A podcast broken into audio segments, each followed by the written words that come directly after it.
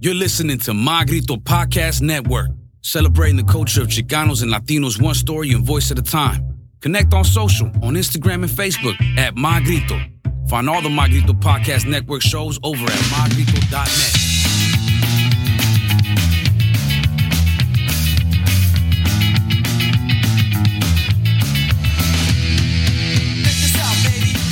Ladies and gentlemen, and low lives, thank you for tuning in to another episode of Emo Brown the podcast, brought to you by the wonderful people at Grasshopper for all your medicinal, recreational, cabinet needs. GHBBuds.com. Get it done. Make sure you take that card with you and get that 50% discount because if it don't clack, that shit is whack. King of East Chula Vista today. I'm gonna put that shit out. I, I, I know he's the king of East Chula Vista. Mike Metcalf is joining us, and we'll go down the list of acc- accolades that he has under his belt. Uh, Resol Mezcal, Arts and Rec, 9-5 Shades, the Aya Foundation, AM, FM, all of the fucking things. Mike Metcalf. What's up, man? What's up, dog? What's up? Thanks for having me. Although I've been here many times, I've just never been in the podcast. You've never been in the in in the dungeon, attic, bro. the In the dungeon. What's good, man? I, I I've heard a lot about you. Even when I was in high school, you graduated in 2000 out of Eastlake. Correct. I graduated graduated out of 97 out of Bonita. Correct. So almost like that. I almost feel like we're contemporaries. yeah, we We're- probably ran across each other at some point. I'm pretty sure. I'm pretty sure because all the all the uh, Bonita skaters that I kind of grew up going to high school with, your name was thrown around a lot. A couple other guys from like, your, your boy Kellen James, obviously. All those dudes, all those guys that always skated in the Bonita parking lots or whatever. Yeah. I remember that name being thrown around. One actually, Ryan Taylor for some reason comes in, comes to mind. I feel like that's a name that was a skater that rolled with you guys and everything. And now we're adults and people continue like, hey, bro, get Mike on the podcast. Word. And I was like, okay. I said, shit, homie. Like I have a direct line to somebody that does these things. They're like, well, let me let me figure it out, blah blah. And eventually, Dr. Martin Casas, now the conduit, the go- the homie that linked it all together, Right. friendship laces and all, friendship bl- bracelet on your wrist now. Right now, I see. Good for you. He made it happen. Yeah. He started talking to me about everything you're about, which I'm gonna let you go over. And then he started talking about what you guys are working on together with the uh, the Aya Foundation, bro. Right. That shit is killer too Well, thank you. all of the killer shit. Mike, tell me a little bit about yourself. How you started, what got you into what you're currently doing, where the fuck we're gonna take it now. Sure. Um, well, I'm in the skateboard industry first and foremost. I kind of forced myself into it right after college. I opened a skate shop, kind of knowing nothing about it, learned everything by doing that on both sides of retail as a retailer, talking to sales reps, and just basically got an understanding of how owning a brand is versus selling somebody else's brand in your store. And I think a- having done that for quite a bit of time, I decided I was better suited to try and own a brand than trying to sell one. And now I own a brand and I also own a store where we do both. So it's a nice kind of chemistry between the two. And I've had that, you know, I opened my first store when I was 24. Nice. Now I'm 30. That's young, bro. Yeah, super That's young. super young. Yeah. Looking back now, do you look back on your game plan and and your plan of attack to setting all that up and be like cringe and be like, oh, I did this wrong? Or do you look back and say, you know what? Fuck yeah, I was on the right track. Uh, I mean, there was no game plan first and foremost, but yeah, I wasn't too far off. I was definitely delusional at a point about how to grow the business, but and I didn't realize that what I had going on at the time was actually going pretty well.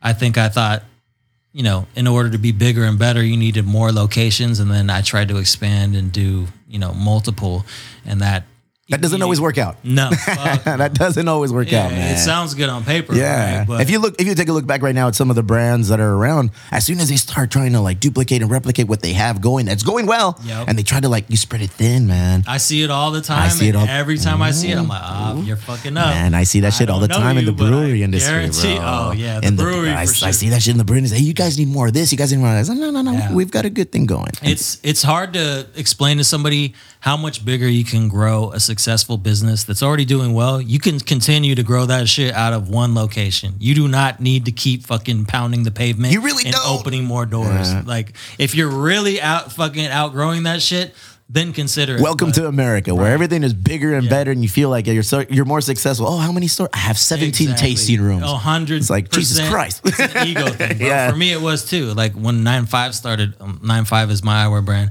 When we started, Never heard of it.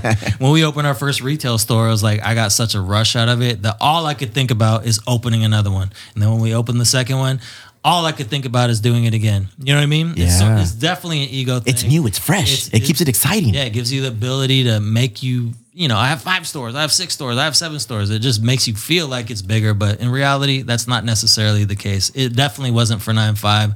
We learned that after a period of time where it's like, okay, it costs more to just manage this shit.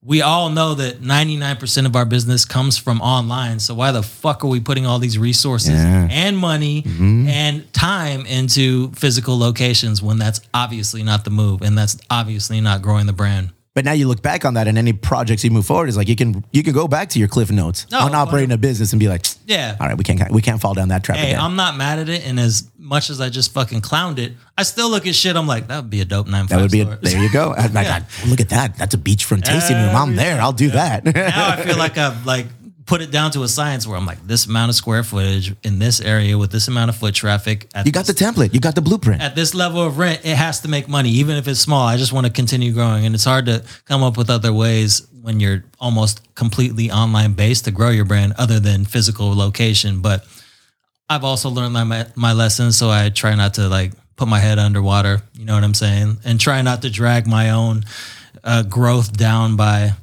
you know, the same thing we just talked about. by Unnecessary trying growth. to grow my ego. Unnecessary growth, man. AMFN was the first entrepreneurial jump into the game for you. I mean, if I was being real picky about it, I did start a clothing company when I was in high school, um, where I'd say I got a little taste of being an entrepreneur. Yeah, Not worried about making money. Just slinging them out the trunk, or how how were you selling your clothes? honestly, what I did was this is when uh, when Iron On technology came out, where you can Yeah. print For sure, print something in your home computer or home printer, and then iron it onto a game shirt. changer, bro. Yeah. So I think I, you know, I printed a catalog of designs, went to school, talked to people, was like, yo, do you want this on a hoodie or a sweater or a shirt? And whatever they ordered, I'd go buy that shit at Target or Walmart and then print it. And I actually fucking, as bizarre as that sounds, the people that did order things, which was, let's say maybe 10 to 15 people, which seems like a lot for that, that kind of service at that time. They actually all paid for it. And I was like, dope. And again, I wasn't super concerned about getting money out of it. I was just like, Building a brand. thrilled on the idea that somebody was buying some shit My that shit. Mm-hmm. I created or had my brand name on it. I feel like every high school has that guy, that that that businessman, that dude that wants to go out and create a brand and push it. Our school, I remember his name. His name's Kish. You know, Kish would be around in our school, and he was slinging his brand, his clothing, and everybody in the school would wear it. Everybody in the soccer team would have it. So that's cool, man. I mean, yeah. you get that fucking taste, Yeah. and you just want to replicate, keep doing it. Hundred percent, man. Like I, I didn't- never recognized m- myself as that guy, but if you, if you, when you bring it up, I think I was that guy for sure, just in spirit. I wasn't necessarily like trying to be that guy, but I That Mm-hmm. was the definitely, best way to be it. I definitely had the personality and the the ambition at that time. To, What was the name of that brand? It was called Seasons, and then I actually had two. Seasons was when I was in uh, freshman year, and then I came up with another one. I advanced a little bit into screen printing instead of iron on, and that was called Omnifix, which is a crazy fucking name. Omnifix. Yeah, get that- it, dude. Yeah, that means some shit like like God fucking overseeing or some shit, some wild fucking deep spiritual shit. Well, yeah. What is Omni? Omni's like all knowing or Yeah, Oh, some shit. That's what it is. It's Yeah. like some variation of all knowing, which is. Hell yeah, man. I was on one clearly. Duh. So you had two clothing brands. Then you started it up. You said, you know what? I like what I'm doing. You know, people seem to be reacting positively to what I'm providing. Right. And I'm in high school. For So sure. the AMFM came right after high school. Were you still in high school when that happened? No, so uh, after high school, I went to San Diego State, got booted out of there, moved over to San Francisco State. Um, and while I was in San Francisco, kind of got a taste of what San Francisco skate retail looked like, which was completely different from San Diego. They were like these boutique, dope ass, like retail spots that catered to skateboarding, but also had brands that were kind of upper echelon. Just a different experience than you got in San Diego, which are more like core, gritty skate shops. They had like dope shoes and dope clothing. So when I came back to San Diego after I graduated, I was like, you know, kind of obsessed with the idea of bringing that concept down here. Gave it a shot. And like I said, didn't know that I had something going pretty well and that it might just take a little bit more time to develop. So I opened over here in Otai Ranch uh, in Chula Vista, which was brand fucking new. It didn't even exist when I went to college. So when I came back, I was like, damn, this is a crazy area. And it looked like downtown San Diego. to And me. it's still growing. it's still growing. But like when I when I moved back there, there's just like the first retailers were entering these spaces. And it really did look like fucking downtown to me. I was like, oh, this is dope. Like this is where something like this should be. Now I never Now- got to leave East Lake. Right. but now I live right there, and that area is not that shit at all. It's No. like fucking like C grade retailers. You know what I mean? Like vape shops and shit like that. You, you're looking at it through a whole new set of eyes now. bro. Right, You're, you're, exactly. you're that jaded, experienced businessman, Exactly. operator. Yeah, you know? I do look at it a little bit better, but that was my first foray into being a retailer. Got a great understanding of it. I wore every single hat. I was the one that bought the shit. I was the bun- one that paid the rent and fucking juggled the books, which was Solo operation? No, I had a partner. Okay. It was a homegirl from high school, and she was super into sneakers. So, and I wasn't. So that we kind of combined those two thoughts. Like, we want this to be a sneaker shop where we sell Jordans and shit, but we couldn't. We never got that, you know, Jordan account. That opportunity never came up. But that Difficult to get that kind of account? was- fuck yeah, that's it the really? hardest shit. Yeah? Yeah. All right. Even with arts and rec, that was a huge gamble. We kind of built the business around this is what the shop's going to be. We're going to have Nike, we're going to have Vans, All we're going right. to have Converse, we're going to have like limited edition shit. But you can't you can't just do that. You can't come out the gate just doing that. no, you can't be like, "Yo, we're, we'd like to sell your limited edition shit, please." Who are you? Yeah. And what, how long have you been in this industry? Right. And there's no tangible, Yeah. there's nothing, you know, that necessarily presents that to you. It's sort of like you have to be open already. Yeah. You got to have a space. You got to have your investment in the shop already. You got to have the lease signed. Then you can holler at them and say, hey, here's kind of what we're doing. the more that and we've been talking and just kind of going i'm just take, taking mental notes of what you're saying it's the same shit opening a bar Yeah. or a brewery Interesting. there's there in a bar scene or in a beer pub scene there's certain beers that you really want to build your menu around Mm-hmm. like oh you know what i want to get some russian river pliny the elder pliny the younger i want these beers you can't get those beers just because you have a bar Yeah. you've got to build some sort of uh, uh, of a reputation of doing it the right way and, and, and keeping it crafty and independent Yeah. and after a couple of years unless you have that connect already then you get those beers Right. you know sneaker game your game is a lot like that industry of the beer bar game For sure. i've seen your stores with people lined up for the new drops bro Right. you know i've seen the bars lined up for shit i've done we've done it here at the brewery you know where we're so it's like the common denominator is creating that fucking buzz Right. you know, and it seems that you have the knack to create that buzz. Right. Well, like I said, we we invested in the store right out of the gate. I already knew it couldn't be just like some little trashy space in you know wherever the fuck the rent was low, where we open the doors and say, "Hey, we're open. Can we get Nike?" Where you at? yeah, exactly. We knew these brands were going to audit what we're doing, especially because even a brand as big as Nike, why the fuck wouldn't they just sell direct? You Yeah, know what I mean? I feel They're you. only going to affiliate with a shop that at least adds something to their repertoire. Mhm. Like, and so, you know, I believe they think we help elevate their brand. no doubt. Doesn't matter how big the brand is. Right. The brand is always looking for a way to peel new layers back. So if Nike looking at you like, guess who sells our shit? Arts and Rec. Ooh, fuck, they're huge in San Diego. Oh, well, they're in Barrio Logan and in Chula Vista. Right. Oh, we need that niche. Right. So that's where you scratch their back, and in turn, they're like, yeah, whatever you need, we got Right. you. But that's the question that probably I get the most is, you know, how do I get a Nike account? It's like, good luck. Yeah. It only is getting Work harder. real hard. it's not going to get any easier. In fact, it's probably 20 times harder than it was three years ago when we got it because they have no interest in opening another account. What What's the point? We're already here in San Diego. What was the longevity of your first market, the AMFM and Otay Ranch? How long were you guys in operation? Three years. And then from the ending point of that to the commencement of Arts and Rec, how much time break to kind of reassess and and rebuild and maybe get new partners involved? Uh, that was at least a decade. Yeah. Yeah. Did you legitimately take that decade to to rewrite your script and figure out what worked, what didn't, how you wanted to represent yourself to the market? No, I was doing nine five, Mm. one hundred percent, and arts and rec was more of like me and you know Kellen rode for nine five.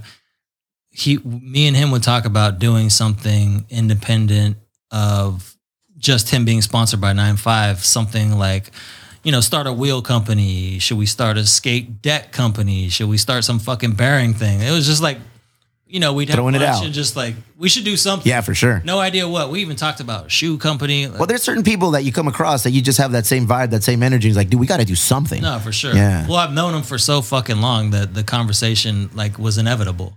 And so at one point, I kind of remember having the idea when I was in LA for some some reason. I feel like I called him and I was like, dude, what if we opened a shop and we could do all that shit? We could do arts and rec bearings, decks, wheels. We could fucking do any of it. Like the brand is the shop, and the shop is capable of creating any product that we want. It's not limited to this or that. Because even like nine five, right?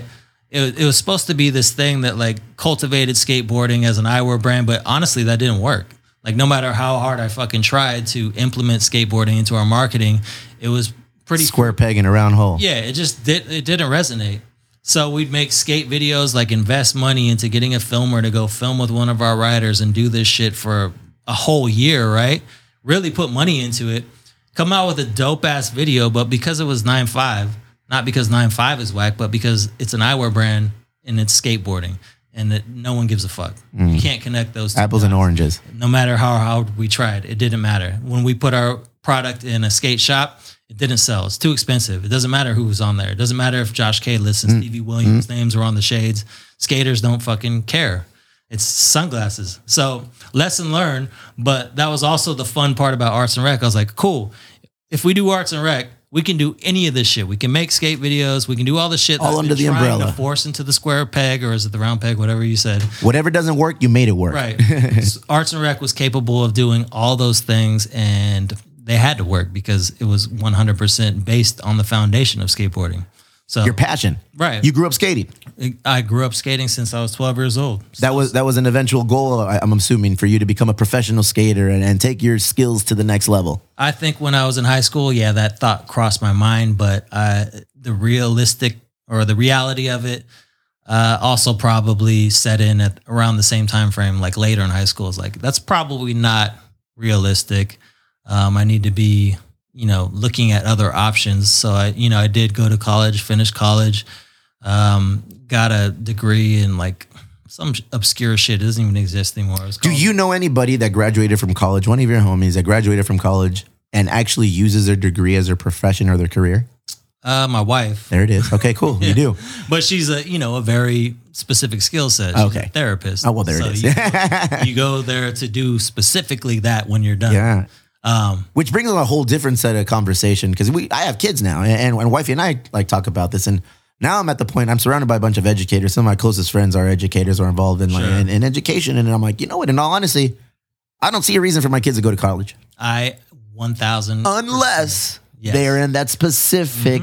There's be a certain, doctor or yeah, a teacher. a lawyer, an, attor- an attorney, an architect, an engineer. You know, like nursing, those things. Unless it's so l- specific to the career Right. path you want to take, yeah, you're gonna have to go to school. Yeah. Aside from that, it's like, no, you don't, man. Right. Figure shit out. Take some time off.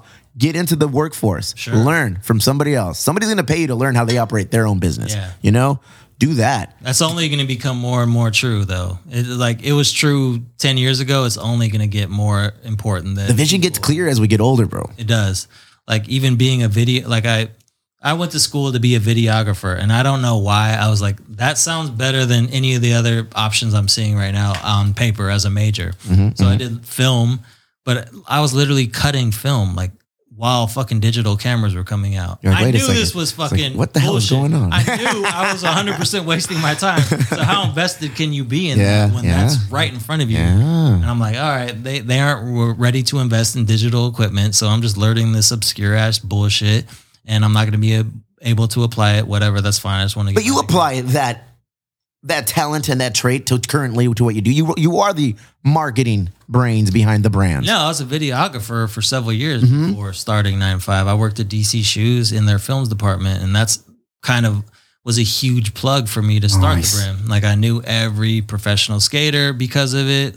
You know, got to travel, got to see how a, a big company like that that's sort of in my field operates, like what a marketing department does, Right. what a sales department does. That's your fucking four-year university right there, no, man. one thousand. you know, learning from people who are in that industry, who are successful in that industry, and just kind of like latching on, paying attention, picking their brain, like, hey, well, how do I do? And they're paying you, fool. They're paying you to do that shit. that was the, probably the best paid position you could be to film skateboarding at that time. Like they were owned by Quicksilver. Like I didn't know anybody that was making the money I was making for filming skateboarding, and I was just randomly in one of those positions that was one in a million. I just happened to stumble into it and kind of finesse my Damn, way. fool, you are that one in the million.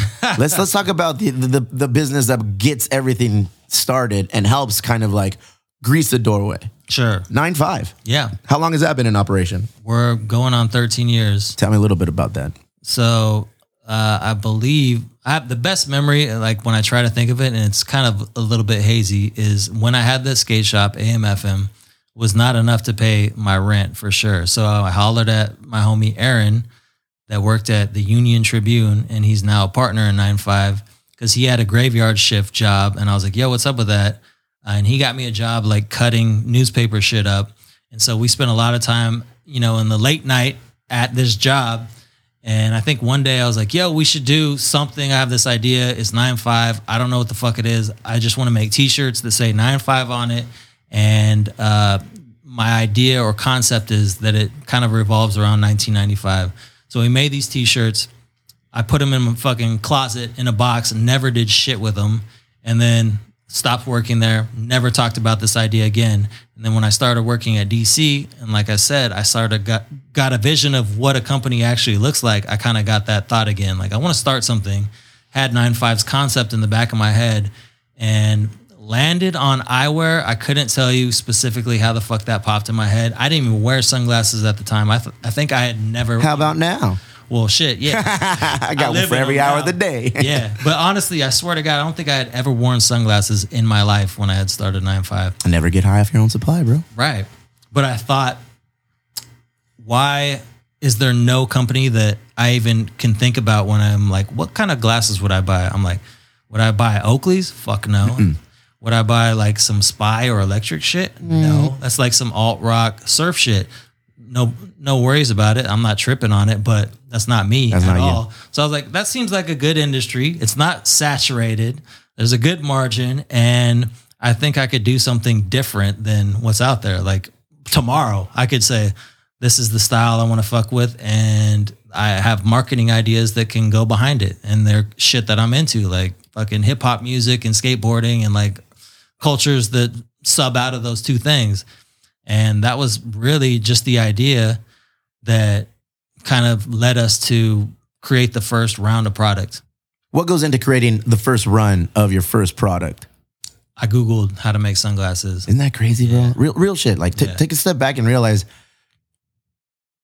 what's available to us on how to do shit, how to make shit, how to produce shit. Right. I've, I'm guilty. I've, I've gone on Google and figured out, okay, how, how do I build this brand? No, for sure. How, how do I create this I product? used to tell people this and they'd be like, what the fuck? But you have to, and although this isn't that long ago, 2008, Googling something like that was a little bit more like, wow, that's fucking crazy. Now it's like, duh. Yeah. You want to start something? You could s Yeah. fucking Google anything. You could start Yeah. any company. You Yeah. could- how do I make my own fucking car company? Yeah. You can Google that and get an answer. When I did it, it le- led me to Alibaba.com. Yeah. And that was probably a brand new fucking website at the time. And I just started hollering at manufacturers and trying to figure out what the fuck you were even supposed to do to import sunglasses because it is a little different. How, how tricky is it? Uh, it, it's not super tricky, but it's not like you can't just do it.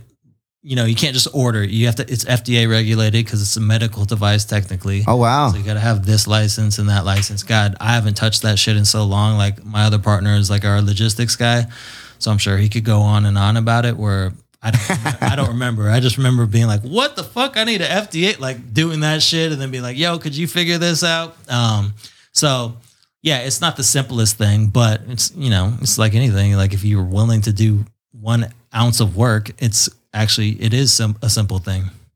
That's crazy, man. I mean, you've got to realize how old were you at that point? Uh, twenty five. that blows me away. Most people at 24, 25, when you're already like neck deep into trying to be an entrepreneur, a small business owner, you're already out there researching. You know, a lot of Right. people, it takes years for that. I mean, I just opened a business. I've always knew I wanted to open a business, but I got trapped in the uh, in the nine to five gig and Sure. banking and finance and whatever. And then eventually, I had kids, and that was my conduit. That was my spark plug to Right. be like, you know what? No, I don't want this. Right. I don't want this like 12 hour shift every day coming into the office, working in a cubicle. My kids will rarely see me. I want an opportunity where I can raise my kids and provide for my family and do cool shit. Right. Like doing cool shit, you can't put a price tag on that.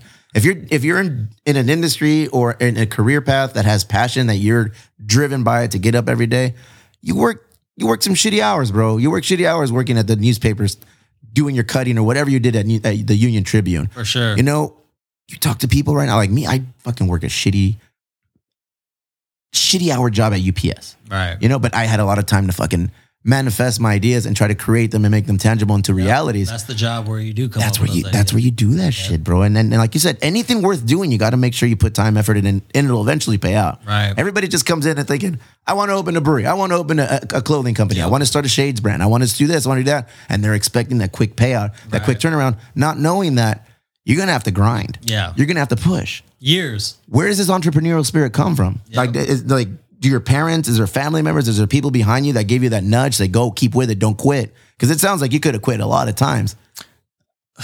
Not not in a negative way, but I actually had the opposite. I had I had a really good job when I actually quit. Like I worked at DC. That was a fucking dope ass job. Like you said, one in a million. Yeah, it was a one in a million job. Like I said, I basically traveled all the time filming skateboarders, professional skateboarders, like big name dudes, and got paid really well because that's a that's a dirty ass job too. There's like people that do that shit and get paid nothing and just love it so much that they do it. Pro I worked- bono. yeah, I worked for a brand that was under Quicksilver, where where they actually did pay very well, and I was, I kind of had to like fucking And even then, you knew you wanted more.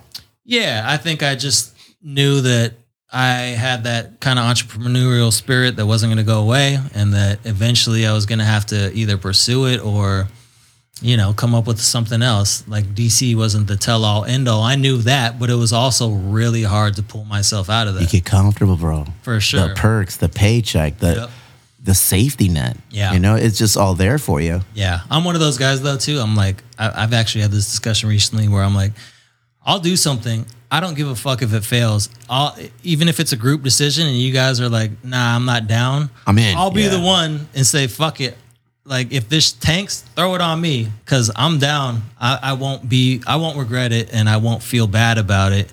But other people have other things to consider besides me. I mean, there's something in the water then, because we suffer from the same disease, my friend. Like I, I'm, I'm often just throwing shit out there. I'm like, let's just do it. Let's figure out. Dude, it- it- it's, it's all the same. Right. There has to be a moment in your career at nine five when you're like, oh shit, Yeah. we did it. Right. What was that?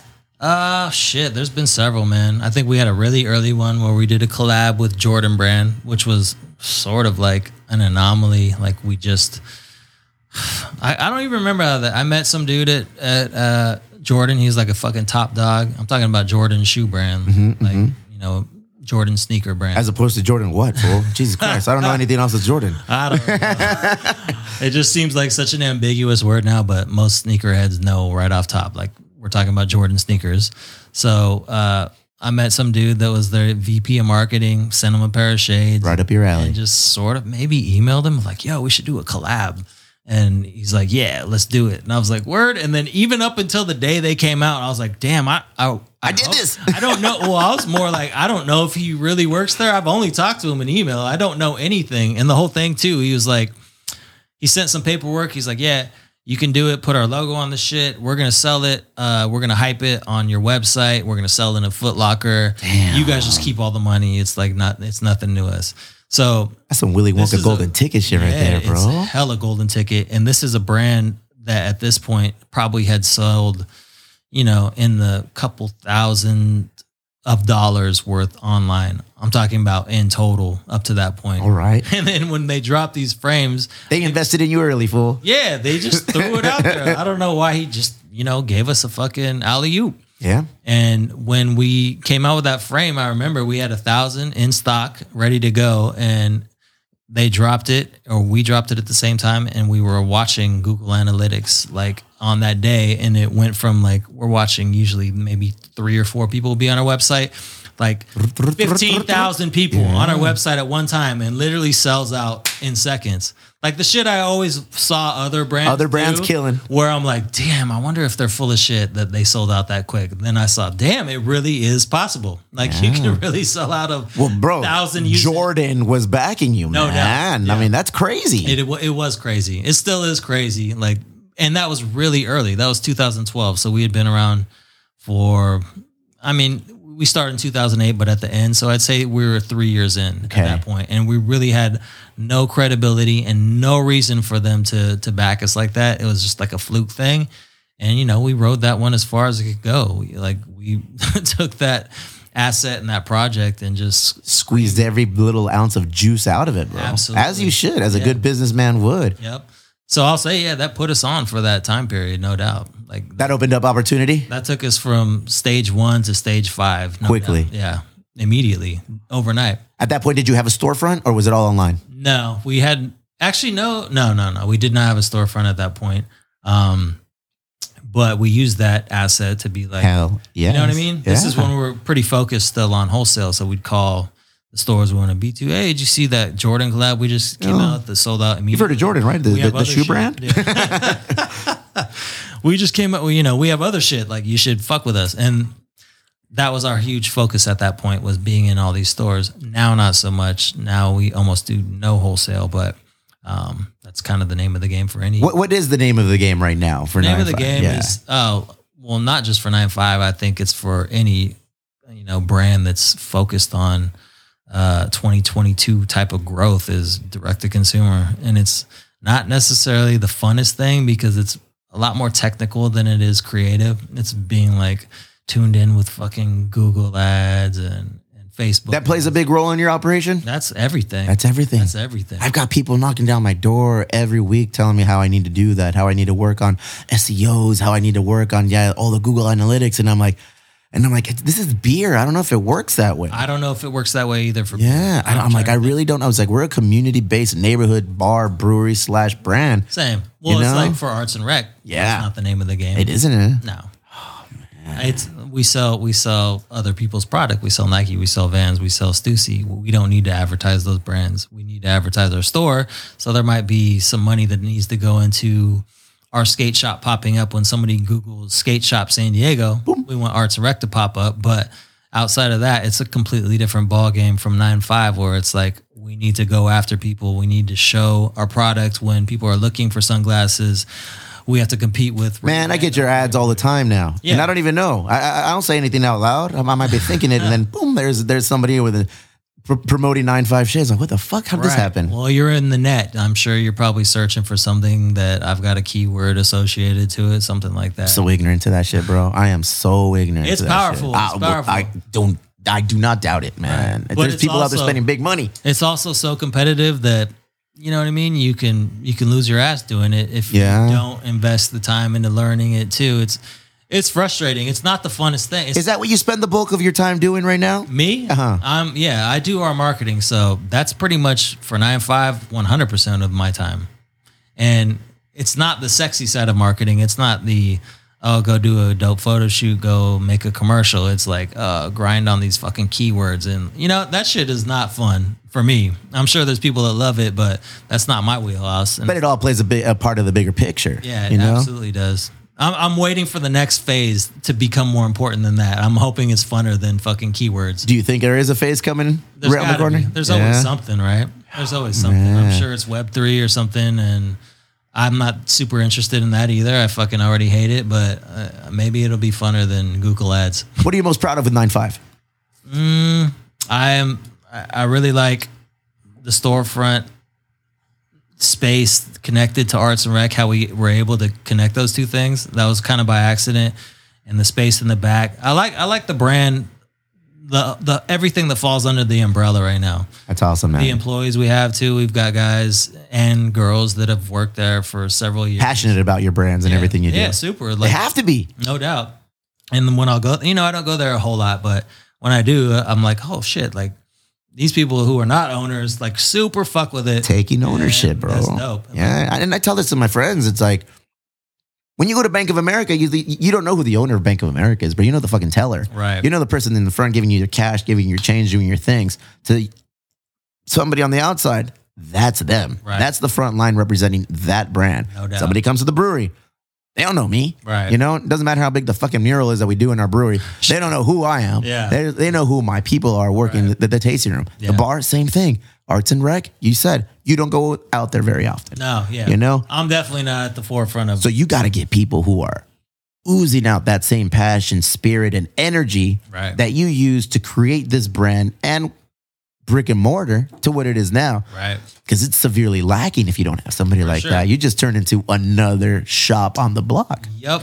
A, bro- a store like us that is more important than anything is having that guy or girl in the in the front of the store that understands the culture that doesn't look fraudulent to skateboarding. You know what I mean? That's such a fucking niche category and is you know skaters are so elitist about A lot of pretenders, bro. Absolutely. So, especially the the the line that we walk onto being kind of between that skate shop slash boutique, like you got to have an understanding of both sides of that culture. You know what I mean? You got to understand the sneakerhead side, and you got to understand skateboarding.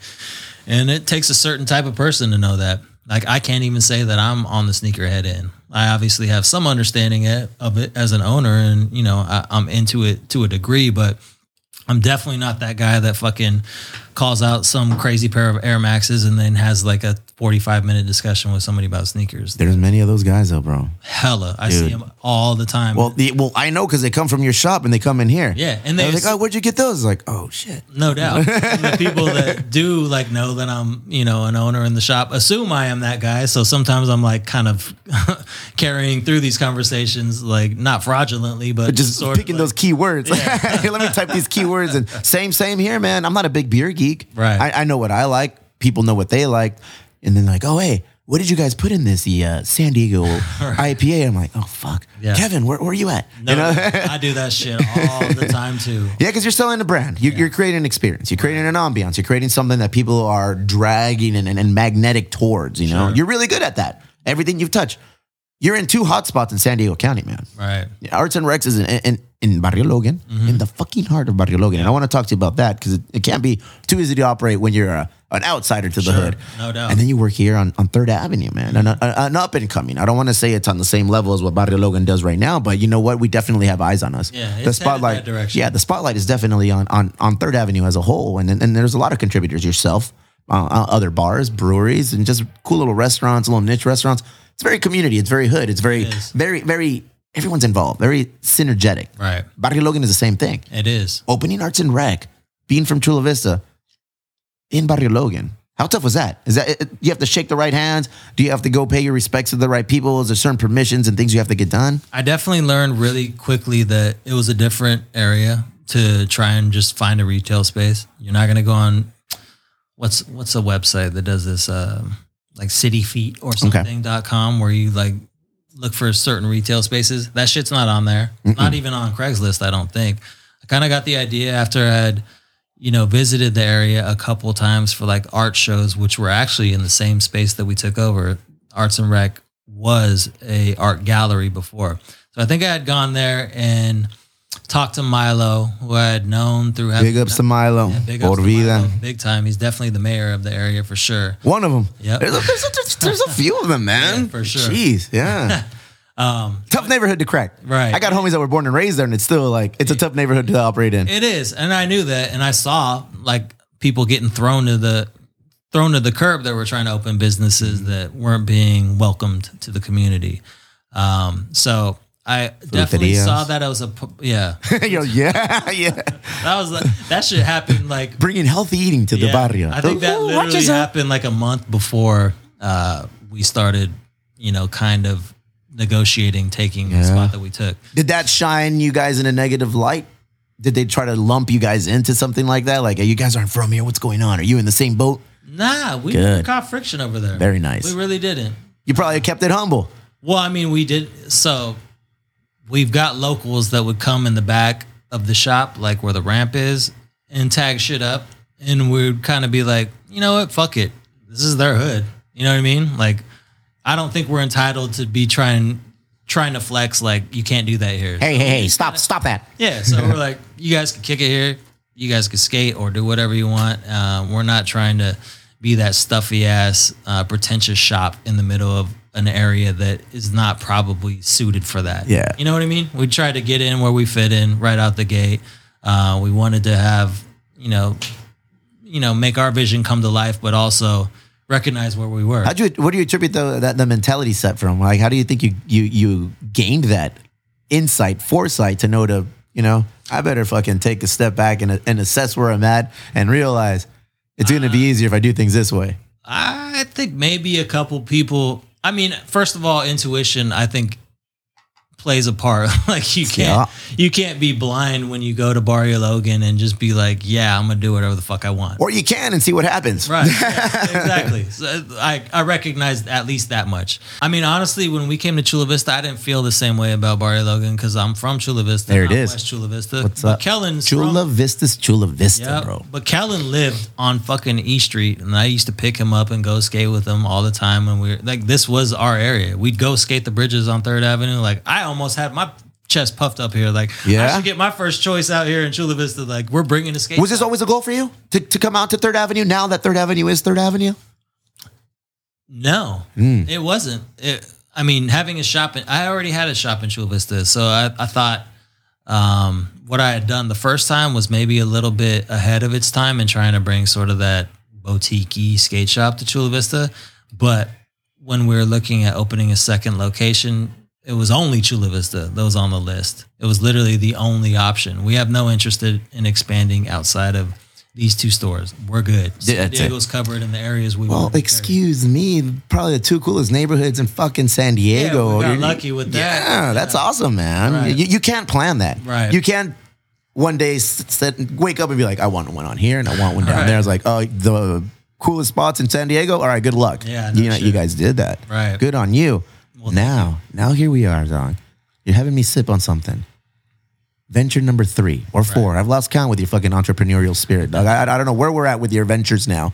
Resol Mezcal Artesanal. Right. Tell me about this venture, dog. This is something that kind of became a conversation, I'd say about four years ago, with uh, a photographer that's been in house at Nine Five for a long time. And it's Nine sort of the- five. All roads lead back to nine five. Sort of the same thing with how me and Kellen and Arts and Rec was. It was like me and uh, Dom Cooley, who's our photographer, we would always be like, we should do something because you're the photographer, I'm a marketer, and we have this product that's doing super well. We should do another product, something else. Like do the same shit we do right now, but for a different product Um, got into mezcal sort of out of habit of going to a mezcaleria over in LA, and then um, Mezcal is huge in LA.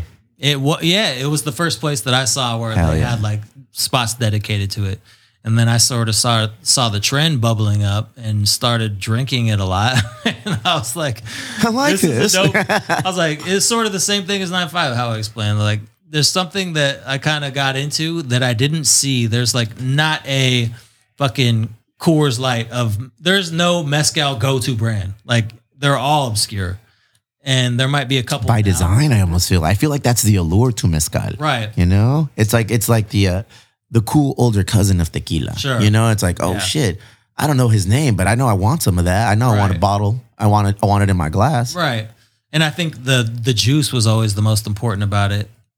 And there wasn't a lot of things I saw that had, you know, a, a strong design to it. It was always more about the actual liquid itself. So I was like, if we could go find somebody, because that's obviously not me. I'm not out here distilling mezcal. But if we What? found somebody, Fuck fraud. if we found somebody that did that really well, and then we lended what we're strong at, which is marketing design, to it, that would be a fun project. Something different, something that I think what we do creatively will stand out in this particular market.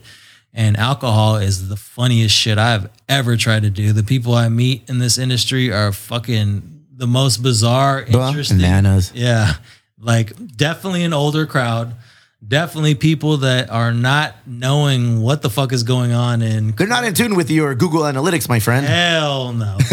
Even Google Analytics is some old shit, but like We're talking about people that like don't know what the fuck Facebook is, which is also some old. That's some old shit too. Yeah. Like TikTok, you know, shit that just is like so commonplace now that you find yourself fucking perplexed that you're explaining what something like that is. That is the alcohol industry. And I didn't know that of all the things that have more any industry or brands that have more money than fucking anything else that I dabble in, these people let these things go right over their head and it still fucking bugs me out. which leads you to think like the profit margin in this industry is ridiculous. Yeah, it If they're not if they're not tapping into the latest trends and everything that's really required for other industries to be successful in using that product, Right. It's like you got to think like, whoa, it's going to cost me five dollars to make this, and I can retail it for forty five dollars. Right. It's going to cost me a ten dollar bottle, and I can generate thirty two shots out of this at ten dollars each. Right. All of a sudden, it's like you kind of like give them a pass. It's like, well, you, you don't need to know about all the new shit coming out because Yeah. you you've got this game on lock Yeah. when you're selling vices, man, like when you're, we're in the business of selling vices. We're Right. in the business of selling, you know, libations, good times, experiences, uh, memories. I'll I'll be honest, man. Uh, we kind of had this delusion that us coming in and having this slick marketing and slick bottle and just like a nice looking product was going to be more important than it actually is, and it's exactly what you just said. People have a fucking lock on this industry. The bigger companies are not getting pushed out by nobody, certainly not by, by us. Ever. And so we're fighting for scraps over here, but Those scraps add I up. still see a light at the end of the tunnel. Yeah. I'm not, um, you know, I'm not being pushed out. There's no way.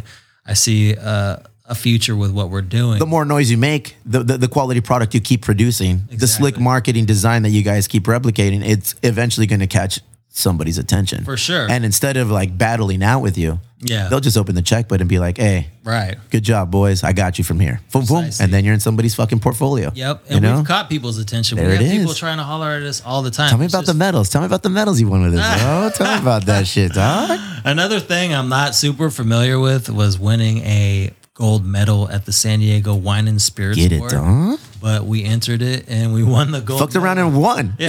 And I was like, what the fuck? This is wild. But then I went on the website and I was like, what the fuck is this Prestigious. website? Hey, man, it's, it's next. Hey, Yeah. people in this industry take that kind of shit serious. I, I know. don't. I know. I'm on. I'm, I'm I'm on the inside, but I put myself. I'm on the outside. I'm not a big fan of all these awards and shit. Right. But my, my partner Kevin, he makes all the beer. It's like, oh, I'm entering us in the San Diego International Fair. Oh, we're in the Great American Beer Festival. Yo, oh, we're in the World Beer Cup. I'm like, oh, what the fuck? that is going on? shit is everything to him. Yeah. to Everything. him, to my dude, he wakes up with that vision in his head. Right. He goes. We, we he books his flights to go to Minneapolis for the for all the events, or or I think this one is in Nashville. And I was like, "What are you doing, bro?" I was like, "I'm gonna go out there. I'm gonna show these motherfuckers. I'm gonna win." I was like, "Ah, "Dog, do you?" Yeah. That's not me. I don't care. Right. I, am more of a bottom line kind of guy. It's like, all right, Yeah. does it make money? It makes sense. Go kick it. But I know he's proud of, and I'm proud of what he does. For sure. So you got to have those guys on the squad. Yeah. This alcohol industry is next level, bro. It is. Welcome. We, yeah, we have people like that have kind of analyzed our product and given us advice, and they'll be like, "Yeah, you should,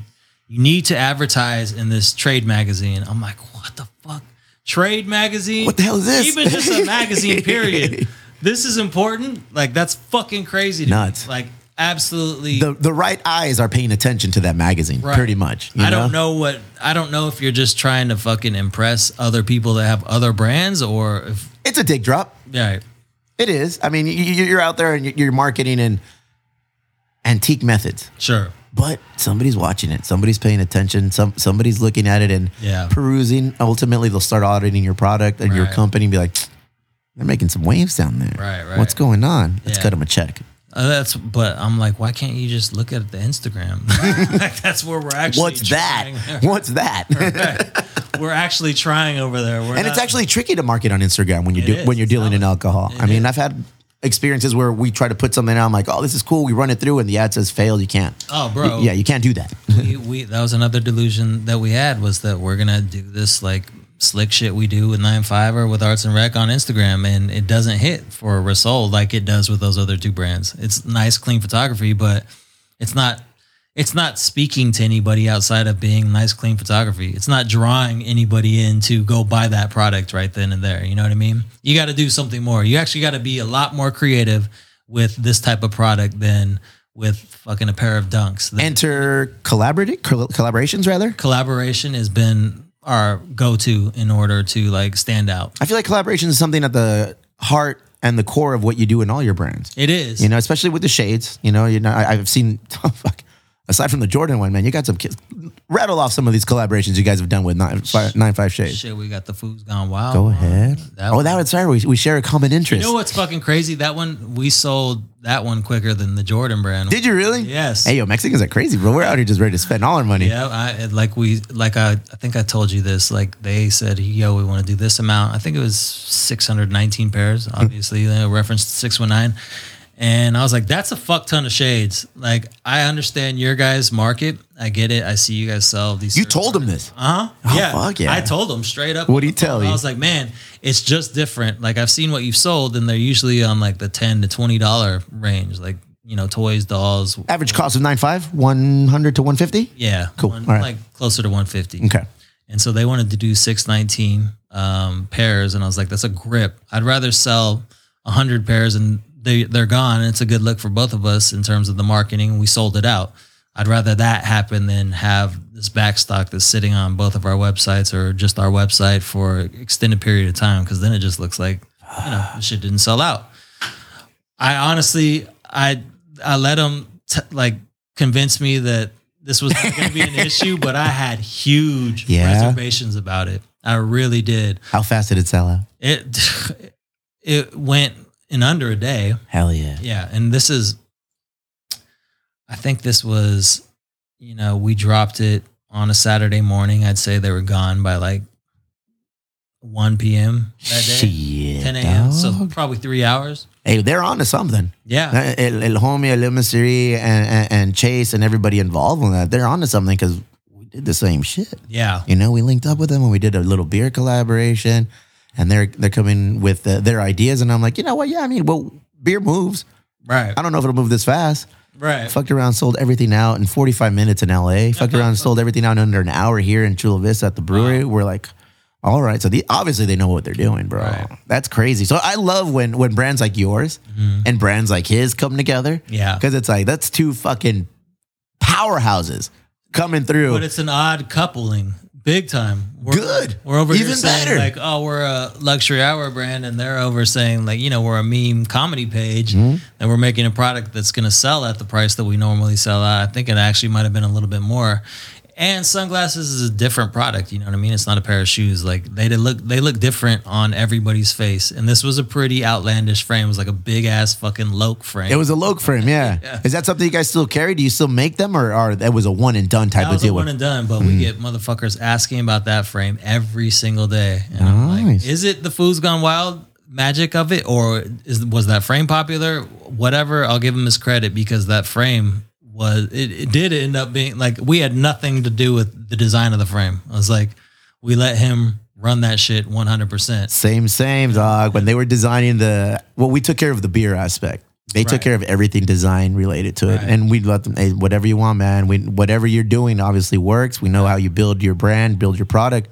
Let us know what you need, and we'll we'll make it happen. They did, and fucking so I was like, I was blown away. Yeah. To the point I was like, fuck it, let's do it again. And they're like, now we're doing it like next level shit. Where it's like we did it at, we did it at like a twenty barrel system beer geek talk, and now we said, fuck it, let's do an eighty barrel system. So now it's like, oh shit. Yeah. I get nervous because we haven't released it yet, but I was like, fuck, man, are we gonna be able to move this? And if we move this, it's like, all right, now we got something. Right. You know, it's like now, now what do we do with it, man? Now you have a statement, Now I'm gonna fucking get in your head and ask you. You know, I have a lot of shit going on in my life. I deal with a lot of projects. How do you fucking manage on a day to day? Do you have a schedule? Are you very um dedicated, committed, and, and how do you make it happen, man? It, fe- it seems like you have a lot of things going at the same time. Do you allocate certain hours? No, I, I'm definitely minute to minute. I'm like certain things will become a priority, and then it'll shift, and then you know something will Help come me up. be better at time management, Mike. Help me be better at time management, I bro. wouldn't Come say on. I'm the one to, to give you advice on that. I, I'm doing pretty good. I'm treading above water, but I, I have this conversation in my head all the time. I'm like, have I hit the fucking point right now where I absolutely need to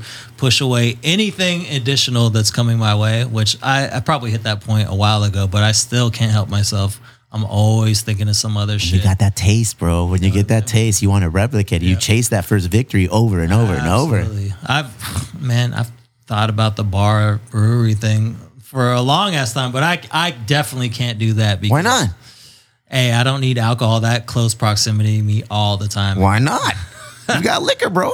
I do. But Never get high off your own supply. You'll go wild for about a year, and then you'll and then you'll fucking hone it in and be like, all right, cool. Right. I don't. I fucking don't even drink that much beer at all anymore. Yeah, I- I I, am can see surrounded that. by it. I'm like, nah, I don't want it, man. I could see that being the case as well. Not if I open a taco shop, I'd be around them fucking mulitas or burritos Yeah. every minute of the day. But I feel like with beer and, and liquor, it's like, okay, now.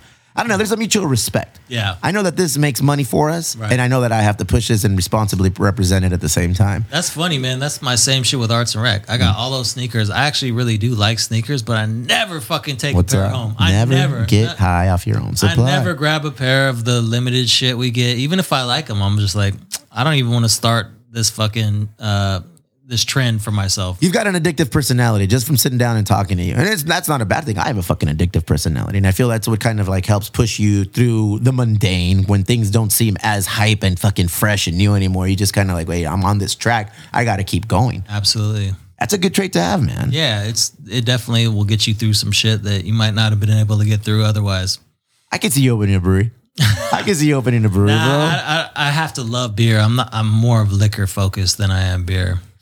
Yeah, a bar maybe. AMFM. Mm-hmm. Omniphonics. Omnifix. Omnifix. I like Omniphonics. What's That's up? a- Bob? Trademark. What's up? then we went into fucking Nine Five Shades. Mm-hmm. Then Arts and Rec. Now we're at Resol. Right. All successes, all killing it, everything you do. It comes to a point in a young man's life where you want to start giving back, where you realize, you know, I'm very fortunate with things that I've done. Sure. Enter IF Foundation. Yep. Tell me a little bit about that, brother. Uh, so this was formed loosely about three years ago. Martin Casas was the principal at Dr. San Pasqual. Martin Dr. Casas. Martin, uh, principal at San Pasqual, and he asked me about, or he told me he wanted they s- to start a high school skateboard team.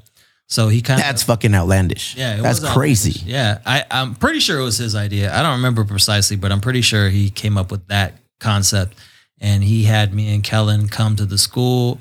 They actually bought, um, they funded a bunch of equipment for the kids. They bought skateboards and shit from Arts and Rec.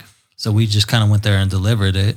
Brought a cameraman, filmed it, not knowing what exactly what we were doing. You know what I mean? There was no plan there, um, but we did that came out with a little video to recap it and that caught a little bit of fire like A little bit, huh? yeah the news came through and they made another video and then it kind of got shelved for a little bit um, fast forward two years later i think the conversation came back up after martine was like yo there's other schools that have formed skate teams like kind of quietly so we should do like a contest like uh, a little high school skate championship and I was like, oh, word, I didn't even know there was other teams.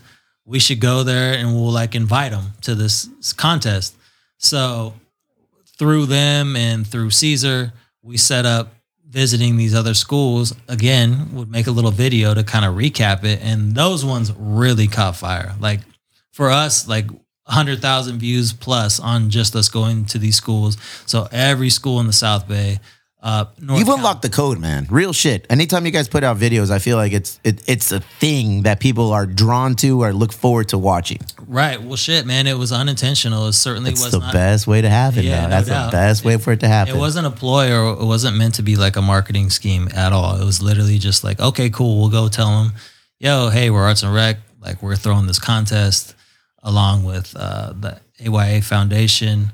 We want to like start a high school skateboarding league. We guys, we want you guys to be a part of it. If you think it's cool, like if you think it's whack, no pressure. But we just wanted to kind of show face and show you like this is who's behind this. We're skaters.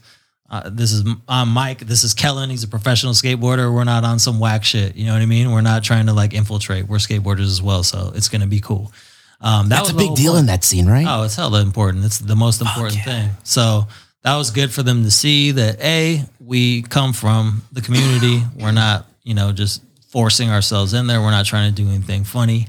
Um, and that was my main concern when we started doing is like, I don't want to go to these schools and then be talking about a high school skateboard team and have these skaters be like, "Man, fuck that! I don't want my high school associated with skateboarding. This is this is why I skateboard is to get away from to this get shit. yeah, But yeah. that eh? was not the case. they were drawn to it. At least nobody said anything like that. They seemed very receptive to it and like wanted to have more opportunity to skate and wanted their school to be like dope.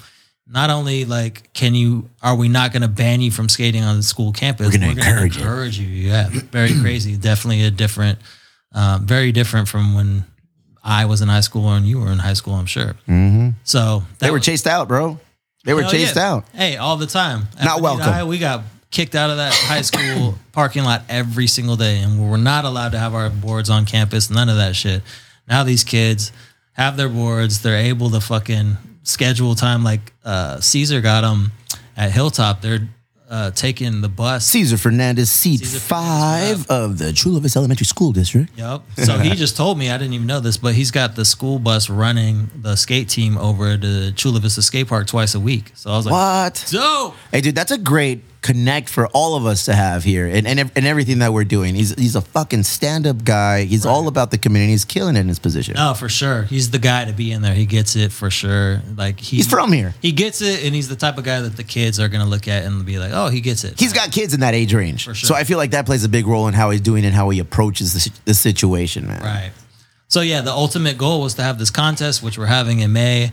Um, it- it- we're flying the plane while we build it, as the saying goes. But it's, Wait, wait, you got to play? so we kind of have it locked down. It's at Chula Vista Skate Park, and even that part of it is yeah, man. I want to know a little bit more about that. Yeah, so that park is pretty advanced. Like it's a huge park, but the obstacles there are not necessarily for like you know, you got to you got to know your way around. Like it's not a simple easy park to skate. And there's not a lot of flow to it. So I kind of was talking to somebody from the city that um oversees that park and they gave us dough to kind of redo it. So we got some money to buy new obstacles and set up the street course in the area where we're going to hold the high school skate championship. So we're actually curating that shit right now. Uh, and it's it's dope. Like we're literally creating like a street course, which I would consider Isn't it weird? it's hella weird. The more good shit you do, Mm-hmm. the more opportunity seems to present itself to you and what you're looking to get accomplished. Man. Right. You're a fucking good dude. And the people, and, and I, I, I say this knowing you, and I say this knowing Dr. El Martin Casas, you guys are two fucking good dudes. hey, thank you, man. Your outlook isn't like, what can I gain from this? It's more like, you know what? Let's give back. This is something. sure. Casas is all about it. He's in that industry. He works with with the, the the children and in the education system. Right. You've already got the connects with your businesses. Now you've got the connects with the city. Right. At least you had a fucking spot that just needed a little TLC Yep. and some new shine on it. Right. Enter Mike Metcalf and everyone in his crew and everything they do. And here you fucking are setting, setting up a championship, bro. Sure. I mean, you You fucked around and created a new sports league, no, f- that's the goal, man. Like, it sounds crazy, and but this you is- did. Yeah. the most work I put into any like little project that's come up. Now this takes Mm-hmm. This ain't up little, a Papa. lot This, of yeah, my this ain't motherfucking this time. ain't little anymore, bro. When you're starting with North County, South County schools, creating a skate league, Right. and there's gonna be fucking championships and competitions. Yeah. ah, fuck, bro. Yep, you you nailed it, man. Good on you. It's time consuming, but it and you're right. We stand to gain nothing from it. There's no like financial benefit. or Uh, anything fuck like that. You stand to gain everything. Right. I didn't know how good it felt to give back and do good shit until I did that first good thing and started a foundation and started giving back, and I was like, whoa, that felt fucking awesome. Right. I'm uh, we're not personally gaining anything from it, obviously, but you're seeing the faces. We sent a couple of kids from a, a, a, a not the more uh, economically forward school in our district, Sure. and they needed help with something. And I pimped this a lot because I'm fucking proud of what we did. You know, they, Yeah. they reached out to us and said, you know, we have a handful of children who can't go to sixth grade camp. Right. And I said, all right, cool. What do you need from us? We need this much. It's like eight kids, blah, blah, blah. I was like, cool. How much? Foo, foo. Cut the check. They sent us a picture from the fucking bus, bro, Wow. on their way to the camp. Right. And they're like, ah. And we're like, I tell my boys, I, I tell the dudes in our foundations, like, we fucking did that, dog. Yeah, that- we did that from doing this dumb podcast, from raising money from our businesses, we're going out there and kind of promoting and raising awareness and doing what we do. We got this one picture of kids like pimping and being happy, like they're going to sixth grade camp Hell yeah. because the community came together, used us to raise money to get them out there. Right. Fuck a paycheck, dog. That's that for me. That's the shit. Different kind of satisfaction. Obviously, you need that paycheck, you know, and that's why we have our businesses. What we want, we got to connect, you know, those dots and you connect financially to make sure everyone eats in in his house. But this is fulfilling on a whole different level, man. I didn't know how good it felt to give back until I did it, and now I am like, agree. that's the high I want to Yeah, keep chasing. Sort of an un- unexpected, you know, reward from it that we weren't looking for any of it. We weren't looking for a financial or like, you know, uh, to to feel like you were doing something good. But it was cool to feel that way, and even talk to like the principal at Eastlake, he was like, the kids that showed up here, like I've never seen any of these kids at any of our like gatherings, like none of our clubs, they don't play any of the sports. So we've obviously had this group that's been sort of neglected by accident that showed up for this because skateboarding We're interested now. attracts a different Yeah, type bro, of and it kid. must be, and it must provide a different layer of enthusiasm for you, knowing that your school's doing it, your alma mater, your Eastlake, where I used to get kicked out and get chased from, no skating. You brought something right. that wasn't allowed to do in your day, For sure. But now it's like sanctioned. It's gonna like it's gonna be competitive. It's it's gonna have re- awards and accolades, and and you did that shit. Yep. you there and was your the crew. same teachers there when we went there that some of them that would kick us out. Get out of here, Mike. And now it's like, hey, Mr. Metcalf, welcome. How you doing? Yeah, we're proud to have you be here. That's crazy. And when we went to Bonita too, that was because that's where I skated. Watch your I went mouth. to Watch Eastlake. your mouth. No, but I'm saying that's where we actually were skateboarding every single day. Yeah. Mm. So that's where we got kicked out of every single day. Yeah, I remember. I remember And that everybody in the parking lot in front of the big old Bonita Vista High School sign, and I was like, Yeah. all right, good. And that just happened to be Steve Wiggs was there when we were doing our presentation at Eastlake, and he's like, "Could you do this at Bonita?" So he like trailblazed that shit, got us Awesome. over there, and like set up their skate team, and like has their shit cracking already. That must feel awesome to have all the educators and bigwigs in these schools to come together and reach out to you and be like, hey man, we need to do this shit here. For sure. How many schools are involved now?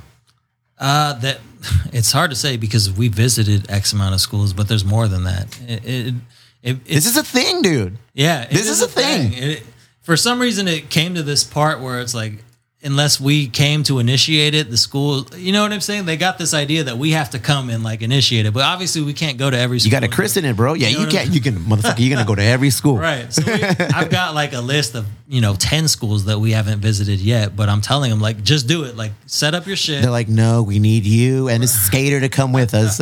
right. They want us to come giveaways. Do all the giveaway. We need the shoes. We need the decks. We need the bearings. That's All the obviously wheels. The funnest part of you know setting it up. But Those videos of the kids receiving it too is fucking next level, man. for sure. It's awesome just to see their faces light up when they're getting something. yeah, th- I mean, I- I've tried to put myself in that position. If I was in high school and somebody came through and like I got a skateboarder shoes, like that would be a trip. Like that would be cool. So, especially in some of the areas where like they're super deserving of it, like you, you really feel like their enthusiasm for it.